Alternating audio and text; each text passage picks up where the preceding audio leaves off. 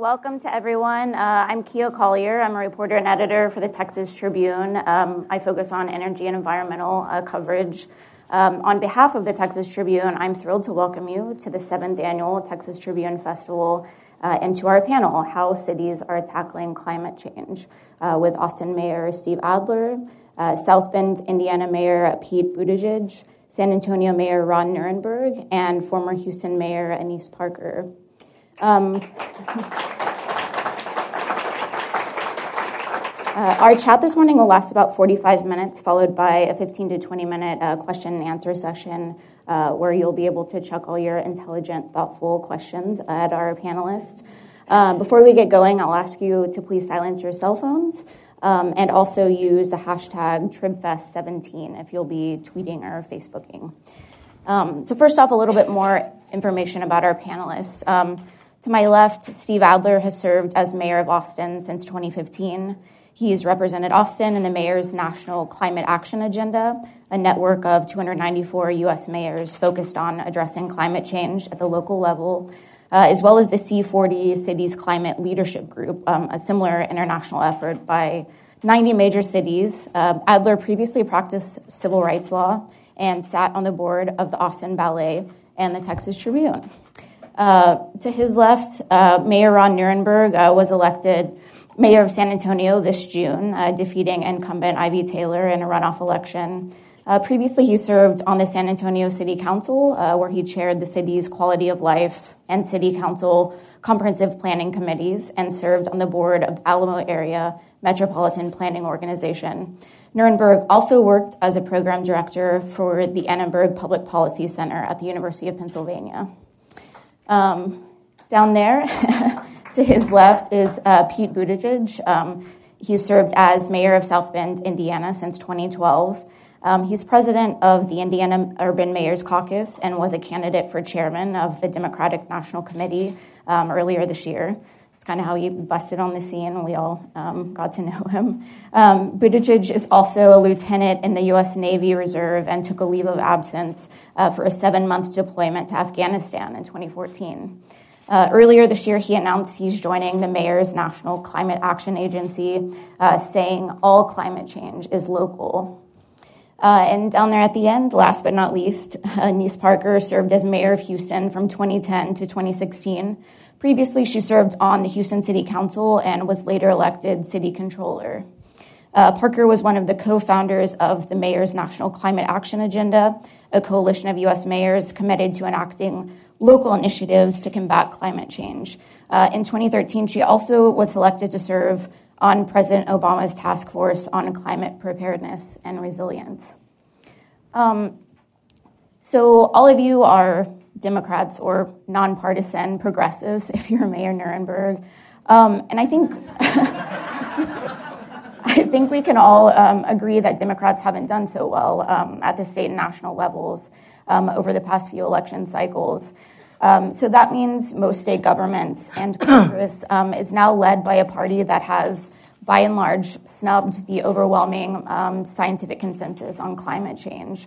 So that leaves you guys, um, big city mayors who are mostly Democrats, um, really on the front lines when it comes to, to addressing climate change. Um, and you know that may be exciting in a way, uh, but it's also terrifying because we can't count on the EPA anymore, and it seems like cities can only do so much. Um, but I'm hoping you all can tell us um, how big of a dent you think cities can really, really make in all of this, and what are the specific tools in your toolbox as mayors um, to, to fight climate change? Whoever wants to, to take that. Sure. Mayor Adler. I'll go. You know, it's, um, uh, I had the honor of being uh, re- uh, in Paris when the climate change agreements were signed. And while the focus was on the international uh, treaty, obviously, uh, at the same time, there was uh, a gathering of mayors.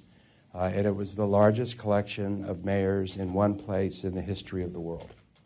Uh, and the mayors signed their own accord uh, at that point in time. And even the international accord uh, envisioned that almost half of the required change that had to happen was going to be happening at the local level. at the city level or at the regional level.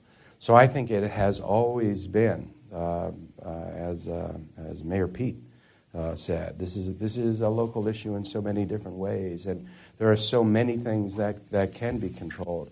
Here in Austin, we're lucky because we own our own power company, so we get to make decisions about generation that reflect local values. But the choices about fleets and about procurement, uh, about uh, resource recovery, these are all local decisions that always was part of the, of the, uh, the game plan for the international treaty. And now that uh, the United States seems to be pulling back from that at the national level, it just means that, that cities need to, to redouble that effort. Okay. And I'd add that not only do cities have the opportunity and many things in the toolbox to help with this, it's cities in their populations that are going to feel the impacts of disaster caused by climate change. We've seen that obviously with Harvey and with Irma. Um, but these extreme weather events are hitting cities, they're hitting the economies and public health very hard, and that population is centered in cities. Uh, I was the chairman of the National League of Cities uh, Energy, Environment, Natural Resources Committee while the Paris Accords were coming together. We set a contingent of mayors to that event under the, under the agenda of cities leading recognizing just exactly what Mayor Adler said that if we're going to make change, regardless of who's president, President Obama was, was in office at the time, we need to have cities lead that agenda. For greater than a decade on this particular issue, city leaders have been pushing Democrat and Republican leaders to work harder on these issues. So um, I think that work continues, and it will continue even if there's an administration change. Mayor Buttigieg, you. Yeah, go ahead if you want. Yeah, no, I, I think it's, it's such an important question because it, it ties into the, the bigger phenomenon that's going on right now in terms of federalism. So, at least when, when I was a student, and for as long as I can remember, we've talked about the relationship between the federal government and state governments like it's the only one that matters. And when we talk about local, we talk about state and local like it's one word state and local. Um, when actually, what's going on between local government and everybody else, uh, uh, state and federal, and even international is, is, to me the most interesting dynamic going on. And climate's a great example of that. Here you have this, this manifestly global issue where a lot of the action is actually happening in the cities. And when you have governments that are either uh, extremely conservative and therefore unable to do the right thing, or uh, paralyzed by gridlock and therefore unable to do anything at all, it very much falls to the cities to show leadership. Uh, and, and, you see that, for example, with the C40 and what a lot of the cities here are doing. Um, it's more difficult because we're more constrained, and you raise this question of what tools are in our toolkit. On one hand, uh, you know, so much of, of the, the, these things are local, whether it's utilities uh, or emissions. You know, even a decision that we might think of as a as a traffic planning decision is also a climate decision. We consider when we optimize our traffic lights what that does to idling uh, and, and, uh, and vehicle emissions. There are a, a, thousand things that we do that we might think of as a parks decision or an economic development decision uh, or a, a, planning decision that is, in fact, if you think about it the right way, a climate decision. Uh, but uh, the truth is, some of those tools are being taken back out of our toolkit by state governments. And I think uh, Texas is probably the epicenter of that, but I've seen some of that in Indiana too. Just to give you one example, our state's moving the wrong direction on net metering, making it harder for individuals who have a solar panel, for example, to sell their power back to the grid. Uh, and so, what all we can do is use informal power to assemble a, uh, a, way for people to come together and purchase their solar panels and install them in a race against time uh, before the end of the year so they can get grandfathered in. So, you're going to see, I think, more cities being creative as obstacles are created sometimes by state uh, or national government, either through inaction or through action in the wrong direction. You want to swap governors? Darn. It, we have to consider that right now, 50% of the world's population lives in urban areas. The United States, we, we still may have vast fruited plains, but we are an urban nation. More than 80% of the U.S. population lives in cities. So when cities make these decisions, it impacts people's lives directly. And, and cities have, we have, we have three things and we have the regulatory power, we have purchasing and contracting power, and then we also have the, the opportunity to, to lead by example. And so uh, many of us, or all of us, have been involved in what is called paradiplomacy, which is the ability of cities to negotiate our own agreements and contracts as sovereign entities and, and to put our own enforcement mechanisms in place to, to meet those contracts. But we also, every day, the City of Houston's annual budget's $5 billion. How we spend that money, how we choose to invest, makes a tremendous difference in building a marketplace. So when the City of Houston my, my predecessor, Bill White, and now my successor, uh, uh, Sylvester Turner, have all done this, we made a commitment to renewable energy. And, and that we would try to get to 100% of the city's power needs met by renewable energy. Uh, when I left office, we were at about 45%, and, and we're continuing on that path. That helps build the market for renewables simply through our purchasing power.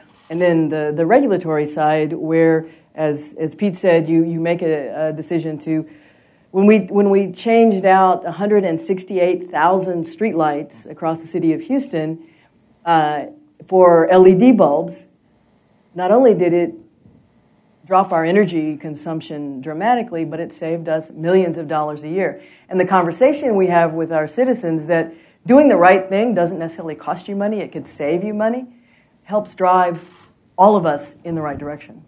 Um, Mayor Pete, your city, which is population about 100,000, is that right? Um, was one of many U.S. cities across the U.S. that archived climate change data that the EPA took down its, uh, from its website. And I was wondering if you could tell us the story behind that and um, the resources that it took to do that. And sure, uh, we weren't the first uh, city to think of this, but we were, we were very proud to, to join those cities that did. And, and frankly, there wasn't much to it technically. It was really just a matter of realizing that we can no longer rely on the federal government at this moment to be a, a, a fact based arbiter of information about climate. And uh, so we decided when the EPA started pulling down information about climate change and the administration that uh, that didn't have to be gone forever and that we could move to put it back up on our own servers. We're already committed to open data when it comes to city data. We're the first uh, city in our area to start publishing any data set that the city created online we thought, why not use that as a tool to try to reverse uh, the, the, effort to, to really, I don't know what better words there are than cover up uh, what's going on. But part of what motivated that for us also was our, our own experience uh, with uh, weather and that we believe has been worsened by climate change. And uh, I'm, I'm, mindful that I'm sitting in between the mayors of San Antonio and Houston, so I know that everybody's experience is different. But uh, uh, we had, by our standards, a, a, devastating extreme rainfall event about a year ago. And I only mention it here because I think it's important for it to be understood that you don't have to be coastal. Uh, you certainly don't have to be Nordic to be experiencing the impact of climate change. We're, we got to be thinking about this not only from uh, how do we contribute uh, to the problem or solve the problem, but how are we already on the receiving end of it? We are on the business end of climate change in American cities from Texas to the industrial Midwest. And we can no longer talk about it like it's theoretical. We can no longer talk about it like it's somewhere else. And I fear sometimes that the rhetoric and imagery around conservation, especially from my side of the aisle, actually, makes it seem as though climate change is an issue uh, involving pine trees and ice floes and polar bears, and so it doesn't seem very local. Uh, I try to talk about it as an issue that has happened on specific streets and blocks low income families who lost their homes in our city because of flooding, and then explain why that is what propels us to do things, uh, like take what amounts to an activist stance with how we use our city website.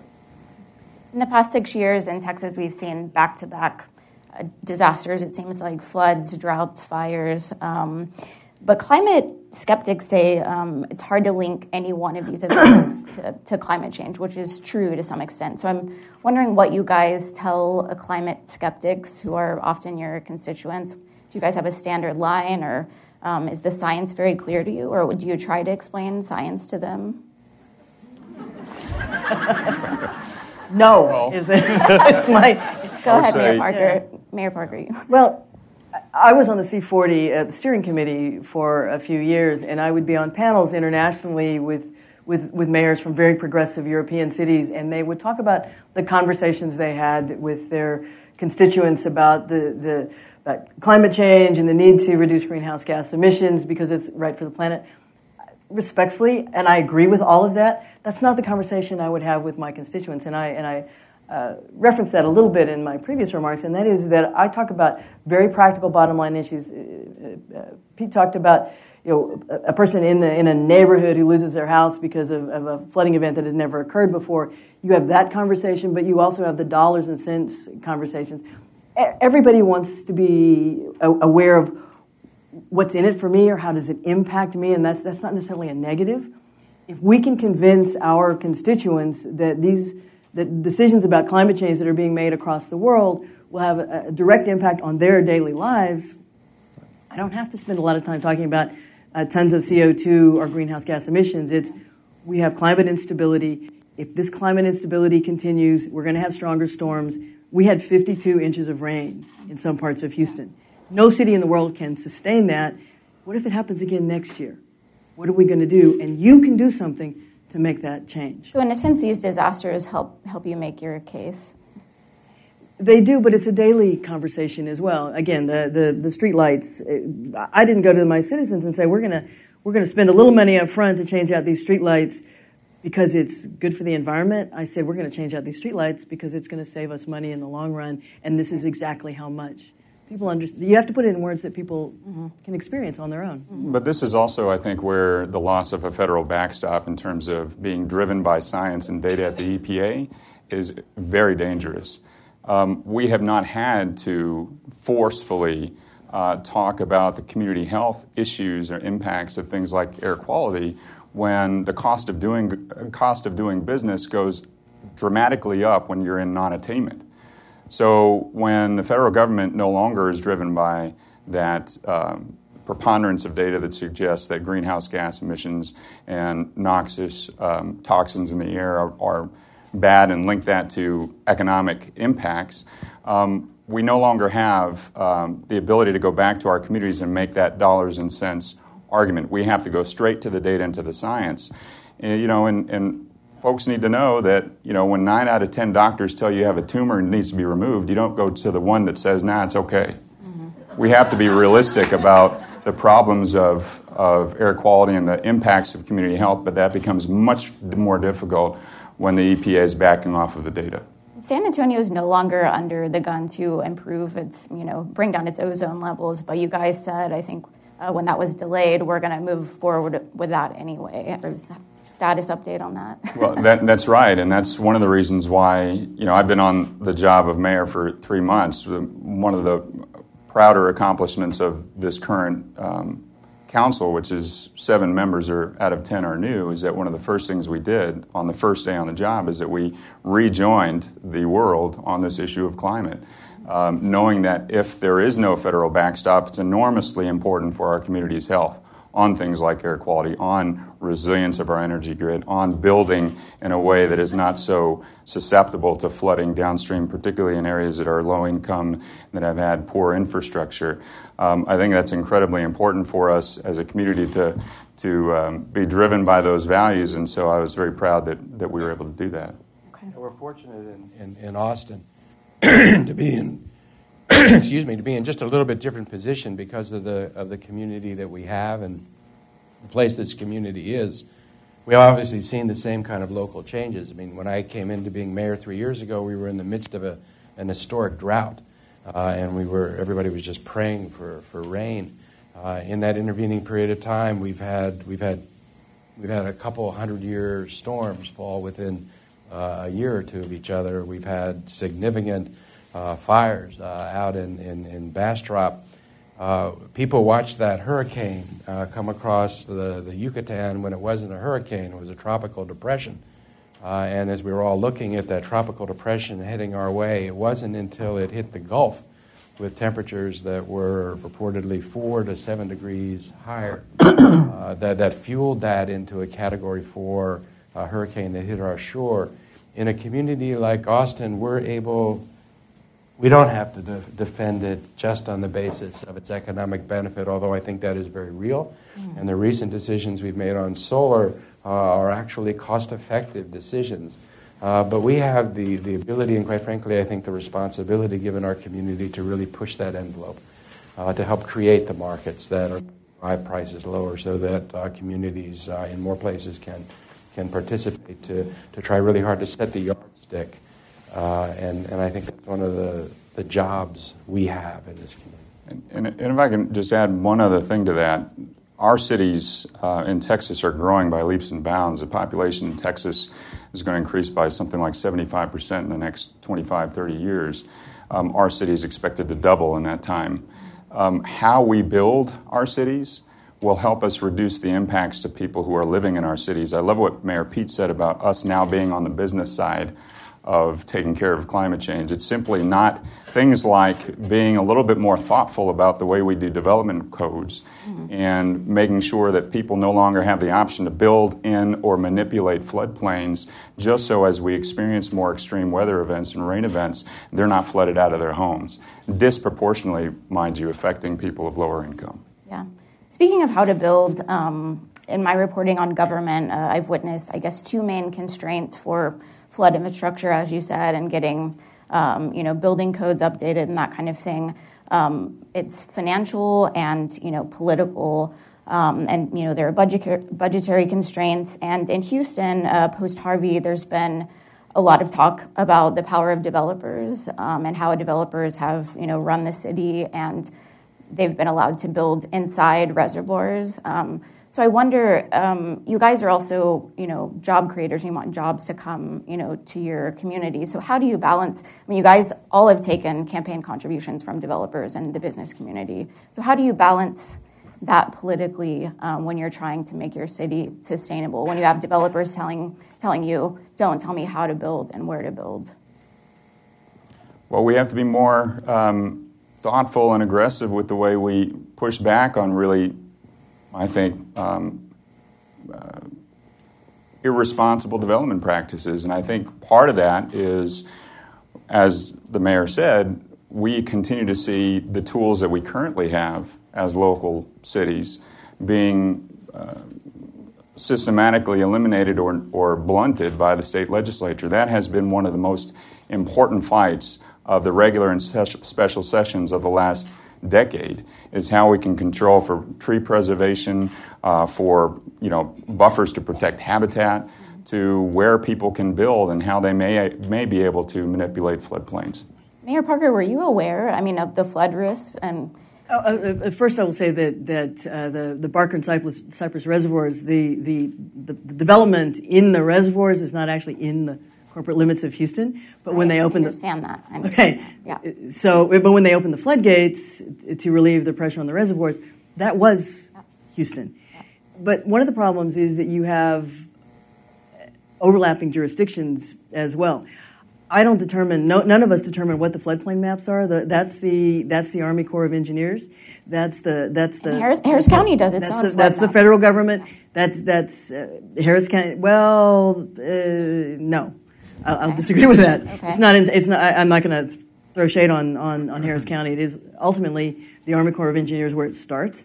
Mm-hmm. But so there's a lot of places that you can get lost in that, like the finger pointing between the various jurisdictions. Mm-hmm. The other is that floodplains change over time, the flood maps change over time, and the lag is significant. So as we see, uh, uh, you know, development patterns may move in a certain direction, and then the then the floodplain maps catch up, and you've already you already have a huge subdivision that's built in a place that it probably shouldn't be. So there are a lot of reasons why it happens. What we're going to be faced with going forward is how to unwind as much of that, and it's not going to be easy. It's not going to be cheap, and there are a lot of people who are going to be faced with the decision of how often do I want my house to flood, or am I going to let, take a buyout? And leave.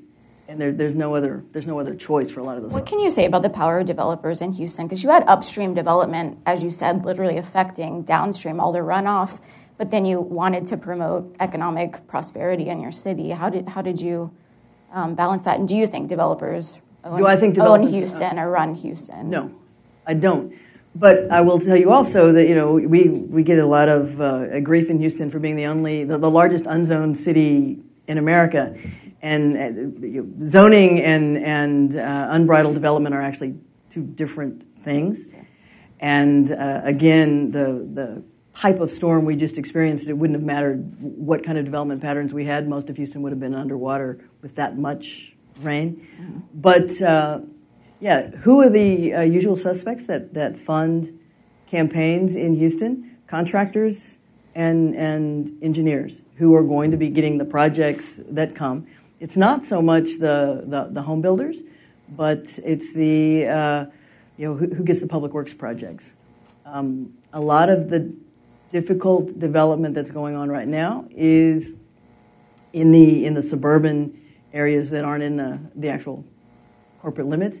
But again, that suburban development impacts what happens in the city of Houston because the water, uh, everything, every bit of water that falls to the west of Houston, the, the, the fast developments that are going on out toward Katy, all has to flow through Houston to get to the ocean. To the Gulf of Mexico, yeah. When you were uh, appointed to President Obama's climate task force, you said, um, We are a city that is forward thinking when it comes to sustainability and the environment.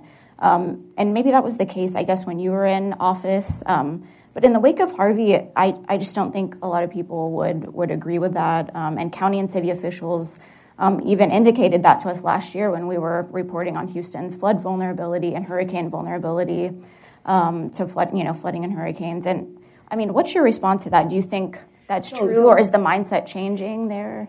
Well, the city of Houston is also the strongest strong mayor city in the United States, so it reflects the personality and the interests and passions of who sits in that chair. So uh, Bill White was absolutely passionate about air quality issues and and push those issues, and, and, I carried on a lot of those. I was I'm passionate about uh, climate change and uh, trying to uh, broaden parks and green space in the city of Houston. So they've they've flowed together, but in one administration, which now is limited to you know three two year terms. So mm-hmm. you know it's very difficult to change the direction of an ocean liner, yeah. which mm-hmm. moves rather slowly in, in six years. There's kind of a rumor you might run for maybe a county-wide office. Um, would you? What would you do at the county level um, to change? I mean, that's a that's a steamship you know, going and. Uh, I, I thought about it. I've, I've, I've, looked at statewide races. I've looked at countywide races. I'm actually now working for a large uh, local nonprofit, and I just spent the last four weeks uh, as co-manager of the mega shelter at, at, in NRG. Mm-hmm. So for four weeks, I, I had 12-hour shifts every day. I had people, cry, I had grown men crying on my shoulder just about every day because they lost everything they had. Mm-hmm. So I have I've seen up close and personal what these these climate change issues are doing to our community. So I am considering it, but I have no current plans to okay. do any of that. I had to ask, um, Mayor Adler, uh, Mayor Nirenberg. Um, you guys don't have to deal with you know hurricanes and storm surge like Houston, um, but you do have to worry about um, drought, um, which is particularly scary with the rapid population growth um, your cities are seeing. And it seems your cities are taking um, pretty different um, approaches to securing nailing down future water supplies ahead of the next you know, dry spell, which if climate scientists are right, and they are, it will be even worse. And San Antonio has pursued this massive, very controversial pipeline, multi billion dollars, um, called Vista Ridge.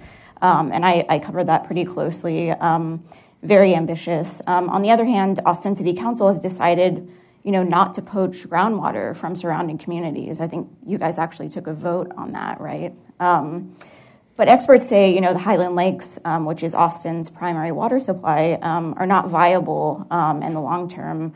They got incredibly scarily low in the drought of 2011. Um, so, Mayor Adler, I wanted to ask you um, do you agree with those experts, and what, what alternatives is Austin looking at for securing long term water supply? So I remember when I when I was elected, we were in the midst of that uh, uh, drought, and, and people were beginning to shop to us uh, multi-billion-dollar pipeline projects to to uh, pipe in water from the east. Uh, one of the very first things this new 10-1 city council did in the city of Austin uh, was that we, we made it rain, so it filled up the reservoir. Government in action. We get blamed for things we're not responsible for, so convenient. Convenient. Yeah. Um, it's raining not just water in, in Austin. Right. uh, but you know the the the uh, we, we need some water plan uh, to when you when you look past a, a 50 year horizon. Uh, for for a relatively long period of time, we're we're, we're fairly secure. And I think a lot of things are going to change over this next 50 year period of time. What we're really proud of is the work that we've done on conservation, on demand management.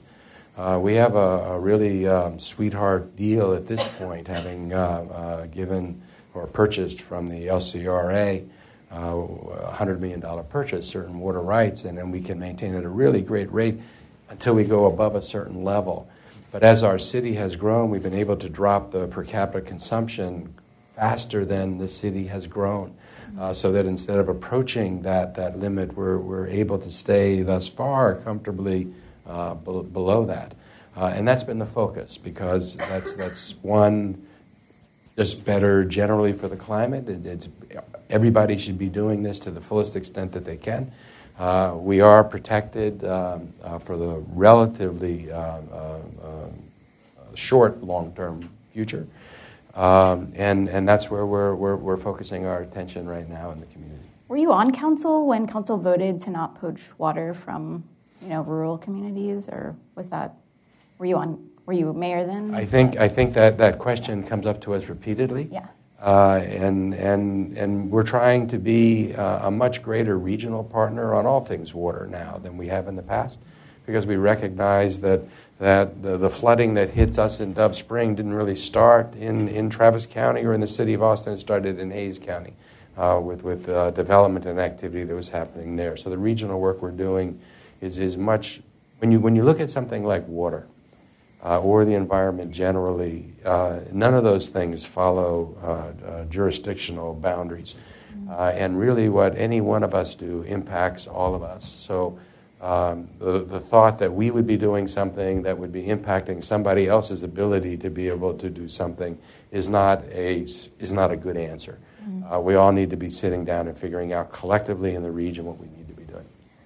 Um, on the opposite end of this, you know, Vista Ridge is kind of the epitome of poaching water. Um, and Mayor Nirenberg, you were a, a, really big skeptic of Vista Ridge. We talked a lot about it. Um, you raised a lot of questions and um, you ended up voting voting for it in the end. There were several several votes. Um, I think I was there for one of them. And why did you end up voting for it? And did climate change have anything to do with it? Well, I think it, it's a very good question, and you know I think that water supply, just like um, climate change issues, are global. Um, you know the issue with water is uh, in the world today, and the mayor mentioned it we have more people living in urban communities for the first time in human history uh, than we do in rural communities. So, the global challenge that we have with water is having water available to where the people are when the people aren't where the water supplies are. Um, my skepticism of the Vista Ridge project um, stems from the fact that in order for us to have long term sustainable water supplies for all of our urban communities, we have to have a set of values put in place. I want to make sure that San Antonio has a long term water supply for its growing population. Again, we're expected to double. We currently have um, 80 to 90 percent of our water supply coming from an aquifer, an underground wa- aquifer that, in the foresight of state leaders in the early 90s, we formed an Edwards Aquifer Authority to help us manage pumping and, and place restrictions on ourselves so that downstream communities have it we have to make sure that as we grow our communities, we have water available, but we're also emphasizing conservation. So, one of my um, points of emphasis is that if we are going to pipe in water from another area, if we're going to move it from one basin to another, we also have to do better of conserving the water that we have currently. That's something I didn't see uh, in the current water, uh, water supply strategy. Uh, we also have to be regional partners, uh, which is why um, when this all began, we went up to Burleson County. We made sure that there were um, partnerships in place to know that landowners there in a more rural area, if they were going to be impacted and their wells were going to be impacted, there were plans in place from San Antonio to help them deal with that, uh, to make sure that they did not run dry in Burleson County. And also, um, you know, we have to make sure that is a public process uh, whenever we're dealing with water. So um, as we've moved along, um, the issues have been uh, met, but you know, again, when we're dealing with a long-term water supply for the for this city or any other city, we have to maintain that level of scrutiny, and that will that's what we'll continue to do in San Antonio. One of the arguments by you know the many critics of Vista Ridge was that it was being built to avoid stage three watering restrictions, right. and that developers really wanted it, et cetera, um, to support business growth. Um, is that true? Um, it certainly appeared that way, which is why the issue of conservation keeps coming up. We have no business um, piping water from another area of Texas if we're not willing to do our job of being uh, best in class conservation in conservation, and that's why we've been continuing to push forward on other uh, elements, rainwater harvesting, uh, recycled water system, and also the other elements of a diverse water supply, including brackish water desalination. Um, if we can't meet our end of, of the responsibility of maintaining and conserving our own area water supply, then we have no business going uh, and getting water from elsewhere. Okay. Um, Mayor Pete, maybe you can take this one. Um, a lot of your cities, and I'm not sure about South Bend, just have been built out. You know, Houston's described as a 600 square mile concrete island on top of a swamp. Um, how? I think I heard. I don't know. I, have heard that a lot. How feasible is it to retrofit older developments and go back and just tear up this concrete? Um, is that um, an option? Um, is it buyouts? I mean, how do you how do you go about rethinking how a built out city is is developed and to, you know how can you make it sustainable in some ways yes i think it is possible you know we're, we're an older city certainly it wasn't built with some of these issues in mind uh, and uh, a whole lot, if you look out my window in, in, the county city building, you see an awful lot of surface parking lots, for example, that uh, aren't great from a stormwater, wastewater perspective. They're also just not great from an urbanist perspective. And so, as more and more people, even in spread out cities, in places like Indiana or Texas for that matter, uh, as people are discovering the virtues of living in a, a more dense fashion, uh, we may be able to create some more sustainable uh, patterns of growth that go along with that creates its own issues, but, but, but I think there's a lot of opportunity there. I think the, the, the fundamental question we've got to ask is uh, pay now or pay later. And I think part of what's changed the conversation, uh, I think for our generation, and you can even use this to change the conversation with developers, for example, is I think that the conversation used to be either we pay to do something about this now, or somebody else will pay to deal with it later. Now the conversation is either we pay a certain amount to deal with this now, or we are going to pay a whole lot more to deal with it later. And anybody who's ever owned a home or run a business understands that. And I think that allows us to shift the vocabulary. Look, it just plain doesn't make sense to build to handle a thousand year rainfall. It just, it's just not prudent. Problem is, a thousand year rainfall isn't a thousand year rainfall anymore. We had a thousand year rainfall closely followed by a hundred year rainfall. So obviously things are changing. Now the cost hasn't changed, but the prudence of dealing with it has. So uh, we're going through, I think, the most painful phase of all, which is to, be, to begin to realize that the price is already there. We're, we're going to face the price of building and developing and rebuilding and changing in a new way, mm-hmm. um, no matter what, because the impacts are upon us and they're only going to accelerate. Mayor Parker, there's a lot of talk about buyouts and how buyouts absolutely need. And, and I'm going to feel compelled to yeah. defend my city. Okay, yeah, go ahead. Go ahead. go for it. To anyone, it's not actually a swamp. It's the it's the coastal prairie. Coastal prairie. Okay. And which, which has been paved over. And but and to anyone who comes to Houston, one of the first things they they mention is how green the city is, how many trees there are, and and and and how green it is. The the the problem is that those trees aren't native; they weren't natural. We were the we were the coastal prairie. It was a very different environment. And you're right; we have we have paved over it. Is it possible to to undo a lot of that damage? Absolutely, but it's not fast and it's not cheap and it's not easy. We put in a a uh, complete streets policy for the city of Houston that is that's been carried forward which is not only about who uses the street and, and how you have access for, for bicycles and pedestrians, but it's also about how you carry water uh, through the streets. The streets of Houston, although that's cement, it's part of our drainage system. And it's, a, it's not a design flaw when the streets fill up with water. It is part of our drainage system because drainage in Houston is like trying to drain a bathtub with the stopper in the hole. And, and it's, it's a, we have clay soil, we have tidal influence, and and we we're kind of a bowl. So it, it's always going to be a challenge. But as we move forward, we've, we've made the right decisions. But for example, uh, going to a complete streets uh, program, if I spent the same amount of money that's being spent right now on the, the new complete streets, in order to get back for all 640 square miles to get everything up to the, you know, the new drainage policies, the new street access policies, it would take about 150 years at current expenditures. Mm-hmm. And as so as, as Mayor Pete said, it's, it's we are paying the price now, mm-hmm. and, and we have to, there's a there's a cost benefit analysis that everybody's going to have to do in order to get there. You faced a lot of um, pushback on Rebuild Houston, and it just seems like Houstonians kind of don't want to pay for a lot of this stuff, um, particularly you know the suburbs. Um, do you think Harvey is was the storm to change their minds? I, I mean, everyone thought Allison might be that, but it was kind of concentrated the impact, and Harvey was extremely widespread. I mean, I do you think not. it will? I, I, hope not, because both Allison and, and Harvey were were freak storms.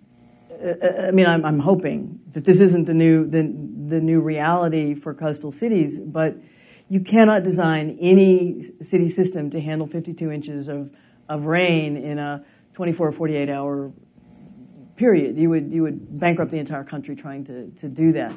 So uh, we, what you have to do is to try to figure out that hundred year storm and where the where the costs are. So uh, we're we're right now uh, looking at the, the, Barker and Cypress uh, reservoirs and, and whether whether we need a new reservoir or whether we need to you know how much investment do we need to do to hold water uh, there. But the real calculation is if we can't hold water there, for the first time in, in since uh, those were built, uh, I think they're about 55 years old. 1940s, yeah. Eh, maybe so they're older than I thought, yeah. but the, the, the, they were completed.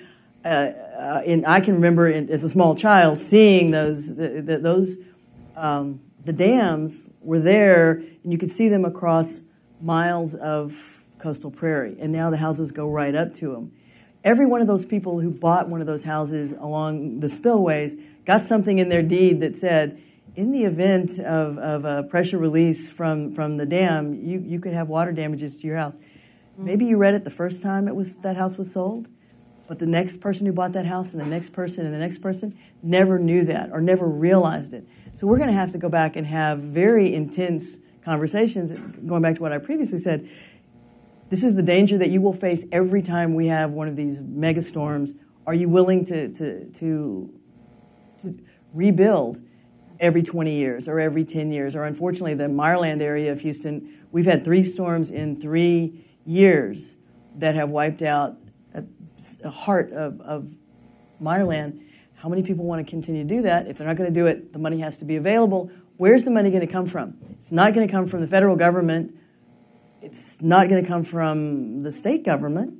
So then it comes to the, the local taxpayers, and that's uh, there, there are not very many, particularly in a with a short horizon elect, uh, uh, lifespan for elected officials to have those.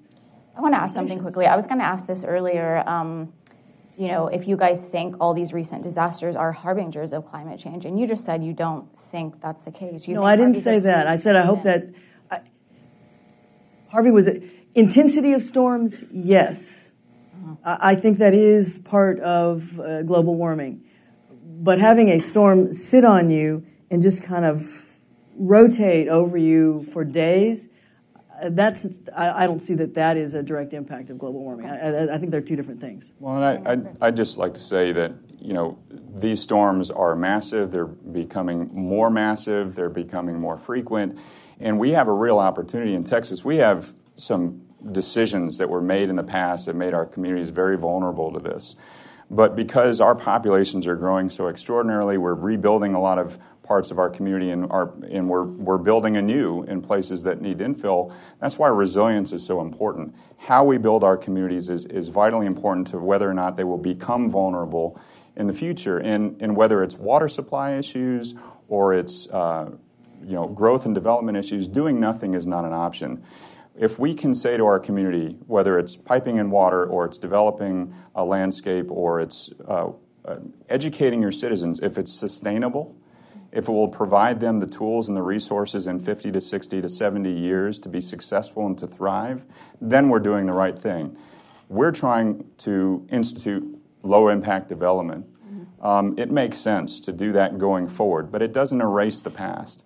So we just have to make sure that rapidly urbanizing communities, cities that are going to be much more dense as time goes on, have the tools available to them, and not everything uh, is going to look the same, whether they're in the marshland or they're in uh, you know more inland areas of Texas. Mm-hmm. I'm being told we're going to move to Q and A, so you're. Um, um, unless Mayor Adler or anyone else wanted to, to weigh in, I think we need to move to Q and A. Um, are there microphones? Or okay, there are microphones here on the side. Oh, and there are already lines. Okay. Um, uh, let's see. Nope. Yeah, if you want to get up. Um, I guess this microphone first. Sure. Hi, um, my name's Tori Vogel. I'm from a swampland, Washington, D.C. myself. um, actually, I, am here at the business school getting an MBA, and so I'm curious if any of you can talk about how you're engaging or attempting to engage the private sector in these issues. Thank you. Our private sector gets engaged in a lot of the, the, the issues uh, that we make uh, here. Uh, we just uh, went through a, uh, uh, an update of the, the energy generation plan for the city of Austin, and we recognize that there are lots of different stakeholders that are involved in that conversation. So we had the, the largest users of, of power in the city, the large industrial users. we also had the small businesses who came from a, from a perspective well as the, the, the consumers, and, and we, we brought in everyone uh, uh, that uh, had pretty disparate uh, interest in coming up with the generation plan.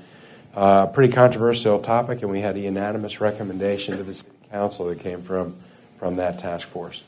Uh, we're in the process right now of redoing our land development code for the first time in, in 30 years.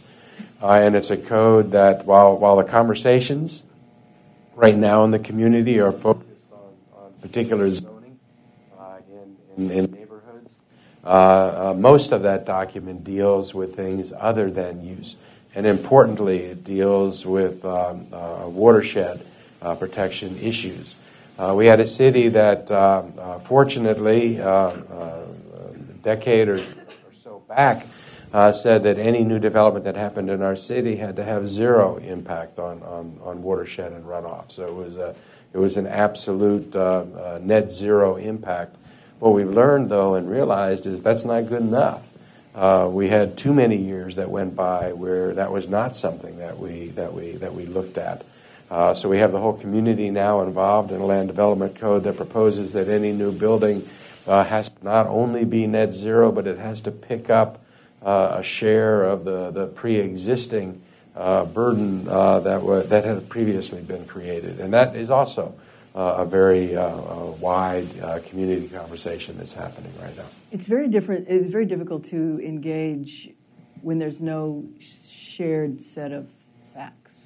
In the in the era of fake news and alternate facts, which also known as lies, there's just no, uh, if you can't, in the past, even with difficult conversations, you could uh, assume that you were starting from some shared body of knowledge and working out from that. And when you can't, when you can't do that, it makes these, these challenges much more difficult. Yeah, but wait, wait, wait a second. And I'm, I'm going to take a liberty here.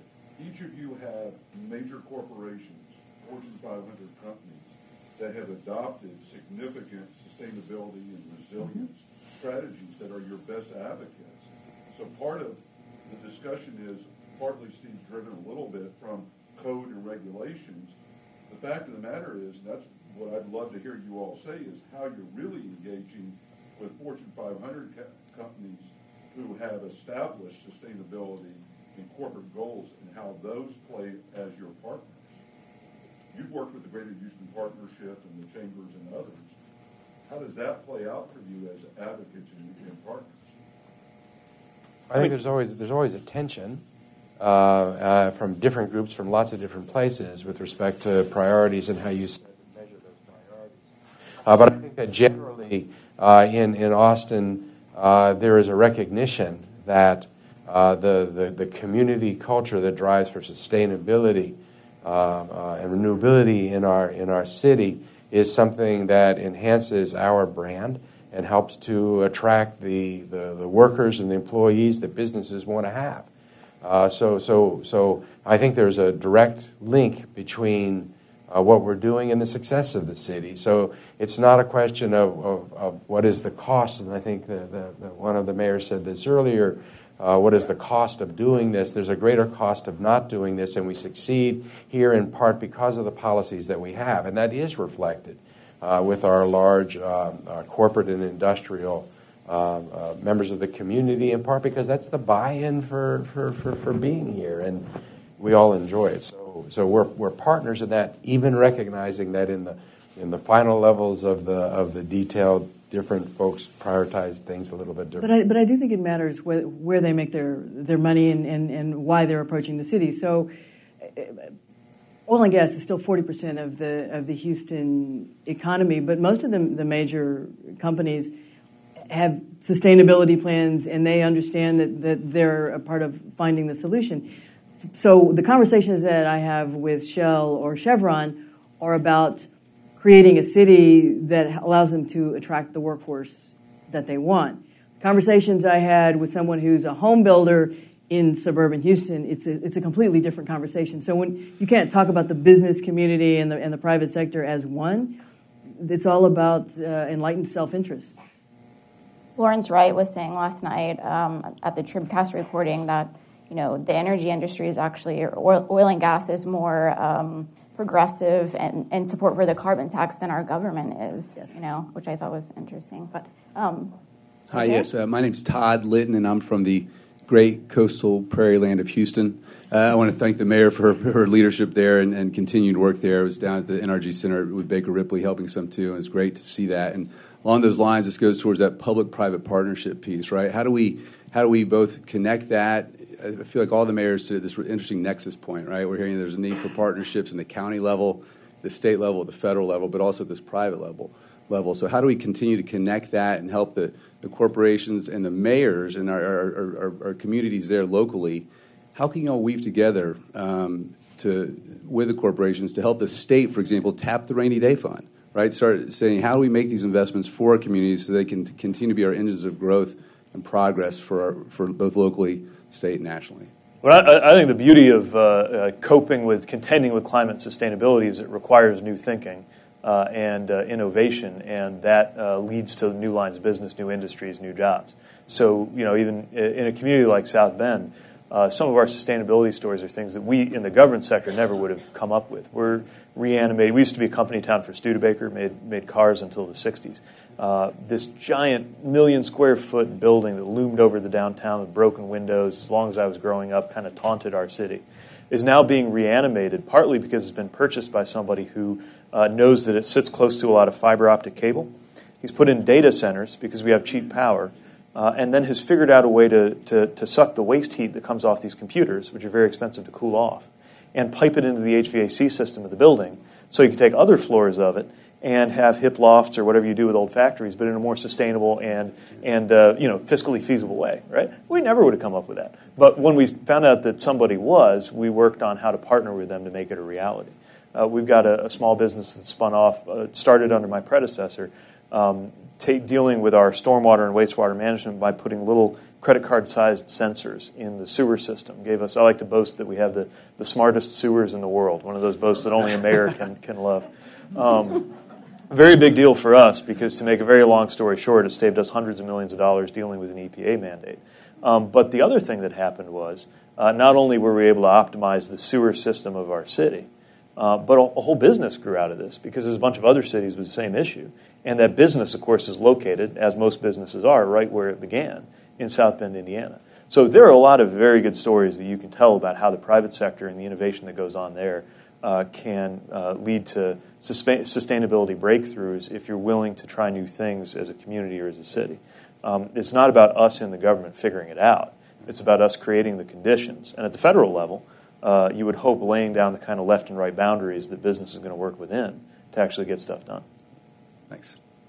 Next question. Hi, I'm, my name uh, my name is Brian Zabcik. I'm with Environment Texas, and we've been working on a project for green infrastructure and low impact development in actually each of your cities, the Texas cities. And one of the things that I've noticed as we've been working on this project across the state, uh, there's a lot of good discussion about sustainable development policies in each city, but this is largely going to affect new development. And the fact is, is that most big Texas cities are built out uh, within the city limits, there's not a lot of space left to do new development.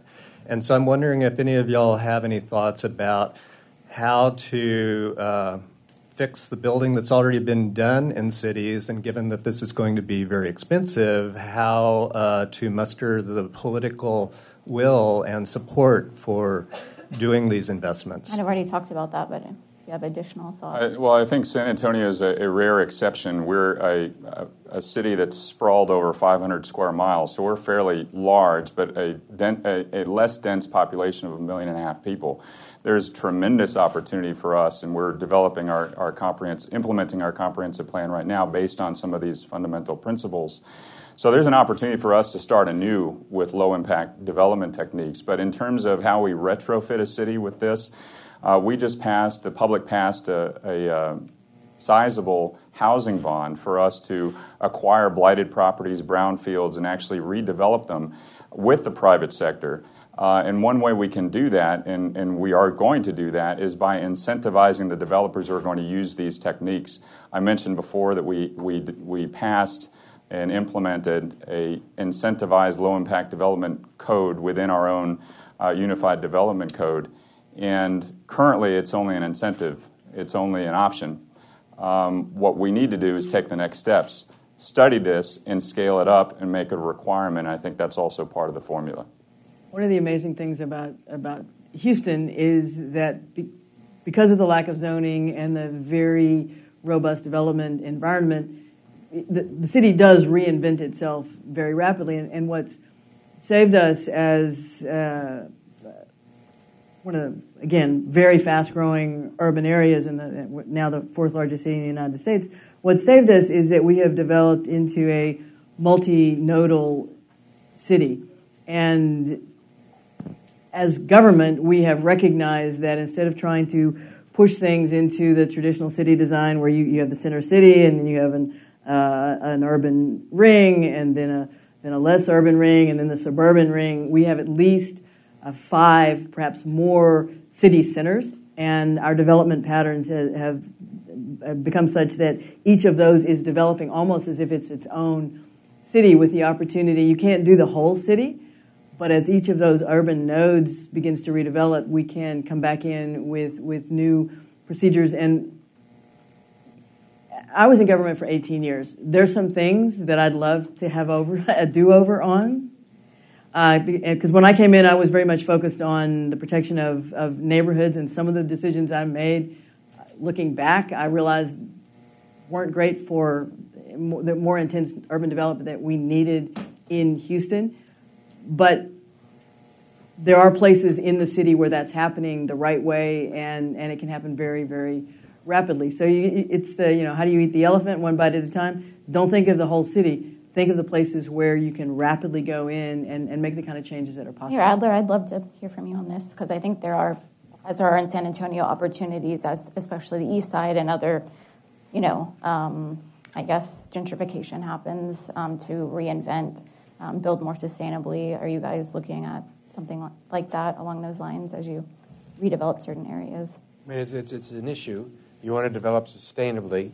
Uh, sometimes uh, those kinds of issues in the short term uh, don't don't mesh with affordability issues uh, in the city, where it's getting more and more expensive to, to live, and housing costs are going up so uh, so much more, more, greatly than, than incomes are growing up. So it's, again, it's one of those push pull issues.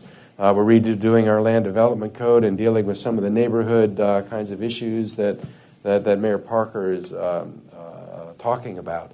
Uh, so we have a land development code now as we work through that uh, that tries to, to turn the knobs and balance those issues.